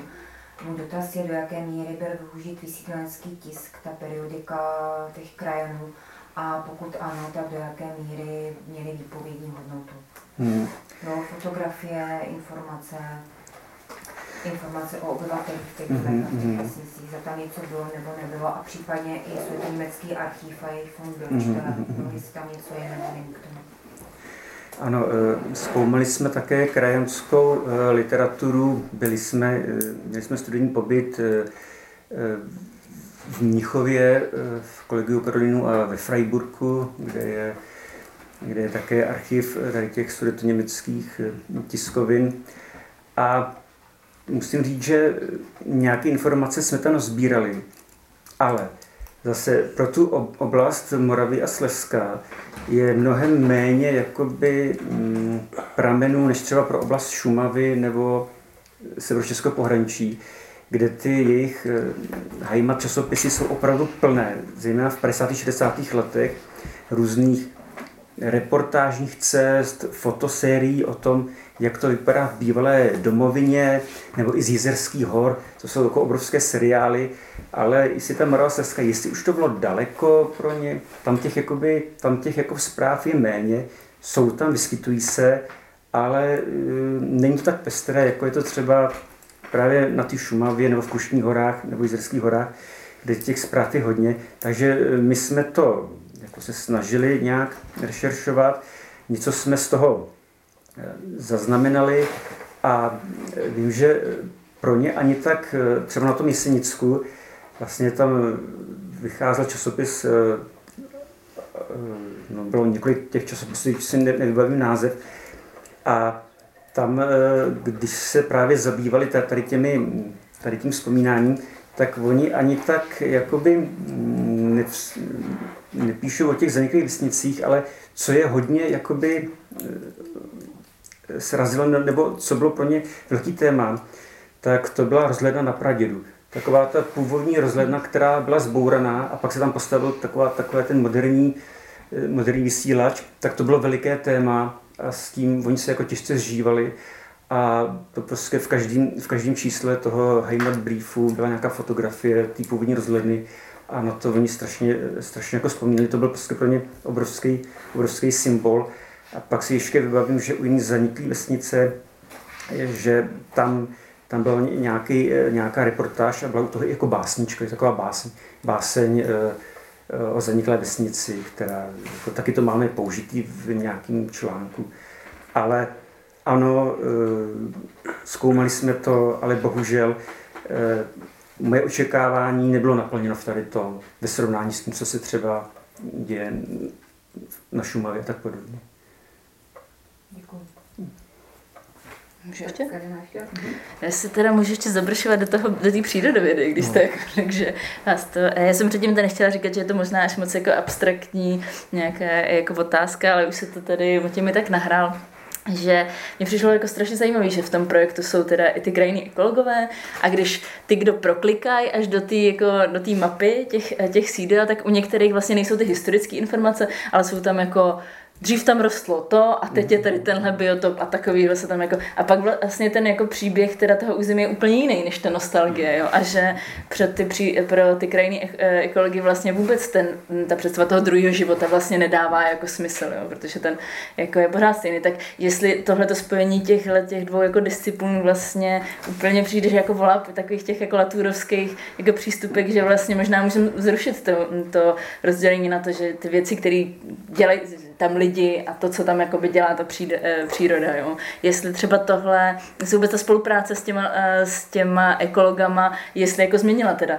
tak je váš jako přístup k té krajině k tomuhle. Jo. Jestli ta otázka tady byla, jsou pro vás aktéři ty pamětníci, tak jestli potom vlastně nemůžou být úplně stejný aktéři, jako by ty ruiny, nebo i to nový jako letiště, nebo, eh, nebo ty kitky, jako, které tam se objevily zase znova. Jo, eh, určitě, určitě, určitě eh, je pravda, teď vlastně eh, teď musím trošku revidovat, co říkal, že tam nemáme ten, ten přírodovědný, přírodovědný přesah. V tom týmu krajinářů oni tam měli jednu doktorantku, která se právě zabývala tady tou vegetací a ona tam prováděla nějaký průzkum, takže u některých, myslím, že ne u všech, ale u některých těch zaniklých sídel je i nějaký odstavec, který se věnuje právě, eh, právě tady tomu. A ano, eh, eh, mě ten mezioborový projekt dal hodně, byla to zajímavá zkušenost a snažím se i na tu krajinu nahlížet jinýma očima než očima jako historika, no, jako víc. ale nevím, no, oni prostě krajináři e, mají trochu jiný cit pro tu krajinu a vidí věci, které já tam nevidím. A objevují tam věci, které já přehlížím. Takže ale rád bych se dostal do, do toho stavu, abych já uměl čistý krajin, jako umí oni. No.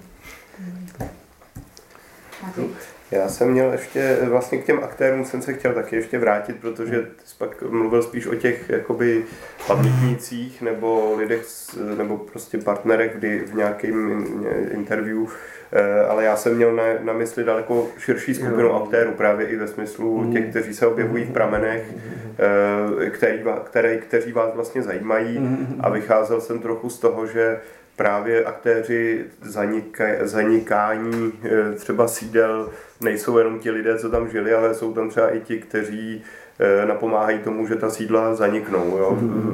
A vlastně ty perspektivy, eh, tak já jsem samozřejmě zkoumal takový jeden velký zánik na příkladu mostu a část vlastně toho výzkumu je věnována přesně těm úplně odlišným diskurzům, kdy prostě tutéž věc někdo může vnímat jako vlastně závěrečný akt tragédie a někdo jiný jako, eh, jako prostě první krok eh, k nějaké utopické vizi. Jo? Čili mm-hmm.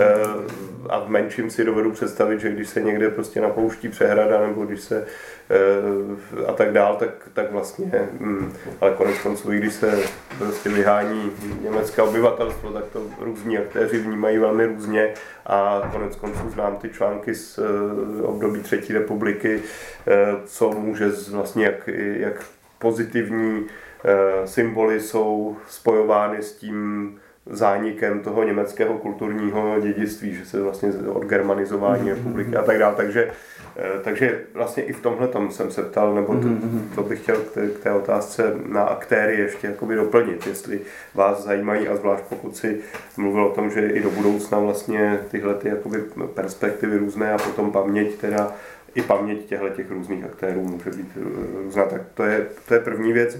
Druhá s tím související otázka toho kulturního dědictví mě připadala dobrá ta, eh, ta dobrý ten dotaz, co Karina položila právě na tu, jak moc vlastně ty, ty sudety jsou v tomhle specifické. Ono, mm.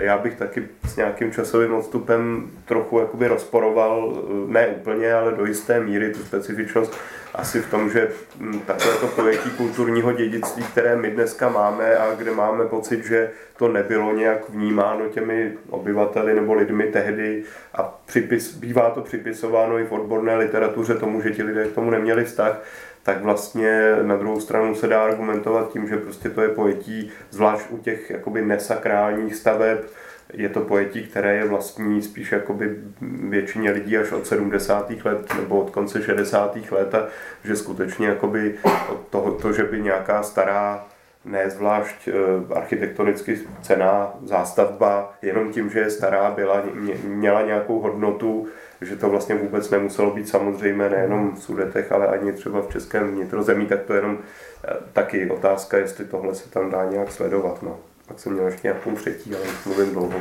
Tak. Jo, tak eh, samozřejmě zajímají nás eh, různí aktéři, kteří se pohybují v tomto světě, včetně těch, kteří se třeba aktivně podílejí na těch demolicích sídel. To by taky byla strašně zajímavá výpověď.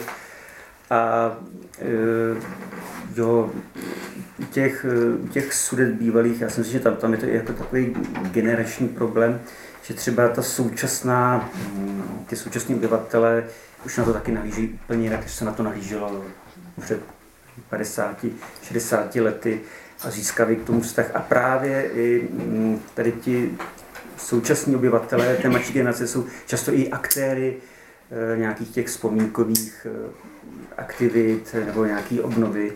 A docela takový hezký, hezký projekt, který teď vznikl, dokonce jedna škola eh, u Javorníka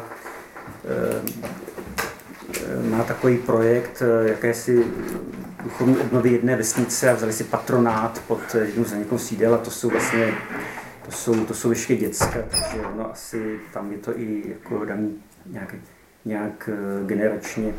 Jak ty rozdíly sudety vnitrozemí, jako asi ano, ale my jsme se tady tím ani jako moc eh, nezabývali. Já taky nemám moc, rád takové to dělení, jako to po, pohraničí, to je jinak a to vnitrozemí ale samozřejmě ty rozdíly tam jsou, ale my jsme se na to snažili dívat z takové té, jako, moc to takhle nerozlišovat.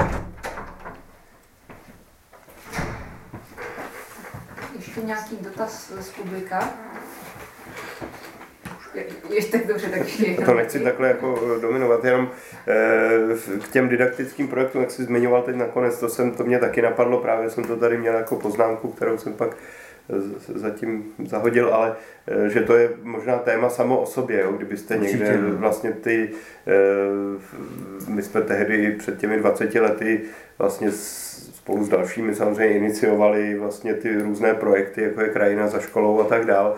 A myslím si, že se to strašně rozběhlo, až bych tak mm. jako sebekriticky řekl, že to v té výuce, zvlášť v některých oblastech, je vlastně hodně až jakoby nadužívané. Eh, že to je prostě právě proto, že je to spojené s tou nostalgií a je to vlastně didakticky velmi vděčné, že je, jo, ob, obnovo, objevování v krajině, že se dá a tak eh, jenom, že by to bylo samo o sobě možná téma i na nějaké kritické zkoumání mm-hmm. taky nějakého teda v úvozovkách druhého nebo třetího nebo jakého života, že, že prostě je, to se dostává vlastně jako eh, předmětem té školní reflexe a součástí soudobých dějin ve školách. Ty projekty jsou velmi pěkný, že asi před měsícem jsem byl ve Sklenařovicích, což je jediná mm-hmm. zaniklá obec v Krkonoších a tam prostě škola z mladých buků umístili vlastně, eh, kde, všude, kde byly domy, tam bylo asi 40 domů, tak umístili 40 schránek eh, poštovních, takže domy tam nestojí, ale jsou tam poštovní schránky, takové jakoby ze dřeva, ne, ne původní, ale tak, takové schránky, které se dají otevřít a člověk si otevře tu poštovní schránku a tam je vždycky nějaká když byla tak fotografie nebo nákres toho domu, co tam stál a nějaký jakoby eh, ty žáci vlastně sepsali nějaký medailonek těch, té rodiny, která tam bydlela, jo, tak mm-hmm. vlastně už jenom jako zmapovat tyhle, ty, eh, tyhle ty vlastně školní projekty, eh, ono to svědčí o nějakém poznání, poznávání a i, vlastně identitě, že o novém, mm-hmm. novém hledání identity té, té krajiny a zároveň někdy je to možná až příliš. Jakoby. Mm-hmm. No, tak, Určitě já s tím souhlasím, ale tady třeba u tohoto případu eh, by stálo za to, to jenom nevymezovat na to území Moravy a Slesklo, opravdu to udělat Jasně, no. Eh, celoplošně, aby se to ukázali, jak to třeba funguje na Šumavě, v Severních Čechách, Místníkách a tak podobně. Eh, jo, prostě jako ten projekt se nevyčerpal, je spoustu jakoby, nápadů podnětů, jak to dál, dál rozvíjet. A já jsem moc rád, že jsem se tady dozvěděl spoustu nových taky podnětů, který pak s Green Brooms ideálně nějak pracovat. Tak ještě máme prostor pro nějaký dotaz publika. Ne, nikdo? Tak eh, já si ještě dovolím taky položit otázku, respektive dvě. Mě zaujala ta demoliční akce v roce 59, um, ehm, protože to je vlastně také období nějaké jako zase velkého budování výstavby, jo, je tady nějaká bytová nouze, eh, která se hodně tematizuje a zároveň se tady jakoby bourají domy. Tak jenom by mě zajímalo, jakým způsobem tohle bylo nějak možné jako sloučit vlastně v tom dobovém ideologickém jazyku, jako, jo, jak, jakým způsobem se, se, se o tom hovořilo, proč tady jako vlastně se bourají domy, kde jako teoreticky by třeba mm-hmm. někdo mohl bydlet, naopak jako když by se dali třeba obnovit, nebo jestli se tam se vůbec bralo eh, v úvahu. A potom ještě bych navázala na to, co jste říkal o, o té zaniklé vesnici eh, u Dukovan, mm. eh, kde vlastně jste, nebo myslím, že to bylo u Dukovan, že jste zmiňoval, že ty, ti lidé se přestěhovali do vedlejší obce. Mm. Um, tak jestli tohle by bylo, eh, teď teda hovoříme o, o těch zaniklých sílech, eh, které teda museli ustoupit nějakým těm jako infrastrukturním projektům, mm-hmm. jestli to bylo spíše pravidlem, že vlastně eh, ti lidé se přesunuli někam jako mm-hmm. do toho blízkého okolí a třeba ta komunita nějak jako zůstala pohromadě, mm-hmm. nebo jestli byli jako nějak jako roz, rozprostření, protože si dovedu představit, nebo nějak tak jako intuitivně mám pocit, že to asi má potom docela zásadní implikace pro tu paměť, Jo, že pokud ti lidé zůstávají jako komunita někde mhm, poblíž, mm-hmm. takže asi budou víc třeba vyvíjet nějaké ty jako komemorační aktivity, aby si to připomínali, než když jsou všichni jako rozprsklí po, po celé republice. Jo, ano. E, tak ta e, demoliční akce, no, e, tam šlo o to, že on ten jakoby bytový fond těch opuštěných domů byl už ve velmi špatném stavu a v podstatě oni se bourali takové objekty, my to se nazývali bouračky. Hmm. Takže tam nikdo by asi bydlet nechtěl a oni opravdu už to vnímali jako ten stavební materiál, který by se dal využít nějak a, a třeba stavili se z toho kravíny nebo kulturní domy a, a upravovali se cesty. Takže já si myslím, že oni to jako ideologicky měli docela dobře podchycené tím, že jednak zlepšíme vzhled pohraničí, odstraníme nepotřebné domy, které tady hyzdí, jsou nebezpečné pro děti, které si tam hrají a tak různě.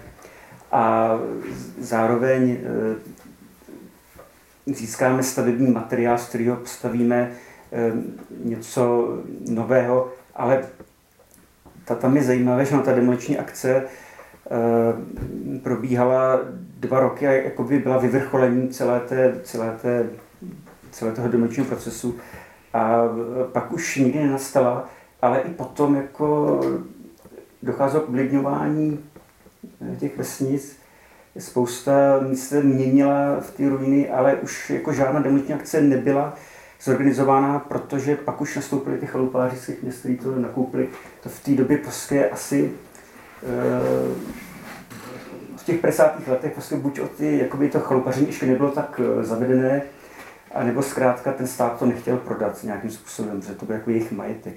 Tak to je k těm demolicím a tam to druhý, jako, jak, kam se, jak, se mohli vyskat. No, většinou to tak bylo, většinou to tak bylo, že pokud eh, právě z nějakého toho eh, rozvojového projektu se lidé museli vystěhovat, tak eh, oni, oni jim sami nabídli, že se můžou odstěhovat kam chtějí. Oni jim jakoby nedávali, musíte tam, musíte tam. Dokonce v jednom případě, to bylo v jednom případě, že jim postavili úplně novou vesnici stejného jména, ale na jiný místě, to byly staré Hamry. Myslím, že to, to byla vodní nádrž Krolínka u Setína. Že tam opravdu tu vesnici, kterou museli zatopit, takže se postavila o dva kilometry dál. A ty, vlastně ona funguje dále, ale jakoby na jiné místě, ale jinak zůstala. To je jiná no, to je tam nahoře. Karolinka je v údolí, to je jiná vesnice. No to je jedno, že to nejsou nový hamry, starý hamry, ale jinak to jiná ta přehrada. Jo, tak teď, no. teď, teď, teď, teď teda se ale vím, že jedna vesnice v tomto prostoru jako... V tom prostoru, prostoru tam je, akorát, že se teda nemenuje Staré Hamry, ale bude to nějaká jiná. Kdo by se to se jmenuje přímo Karolínka dokonce.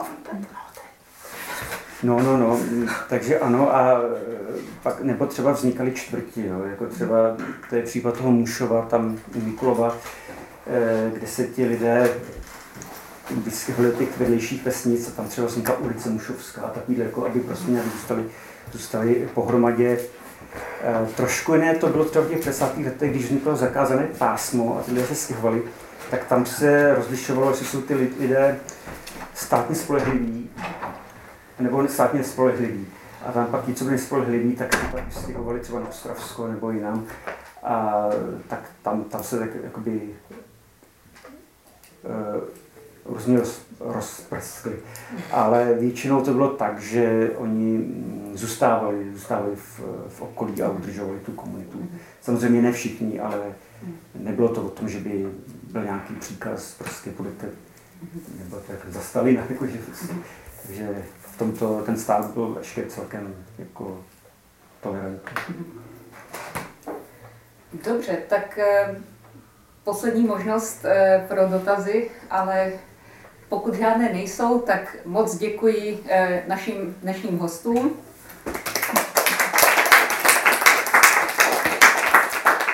A dovolím se vás pozvat na příští seminář, který se výjimečně koná již za dva týdny, vzhledem potom k pauze přes svátky, takže 14.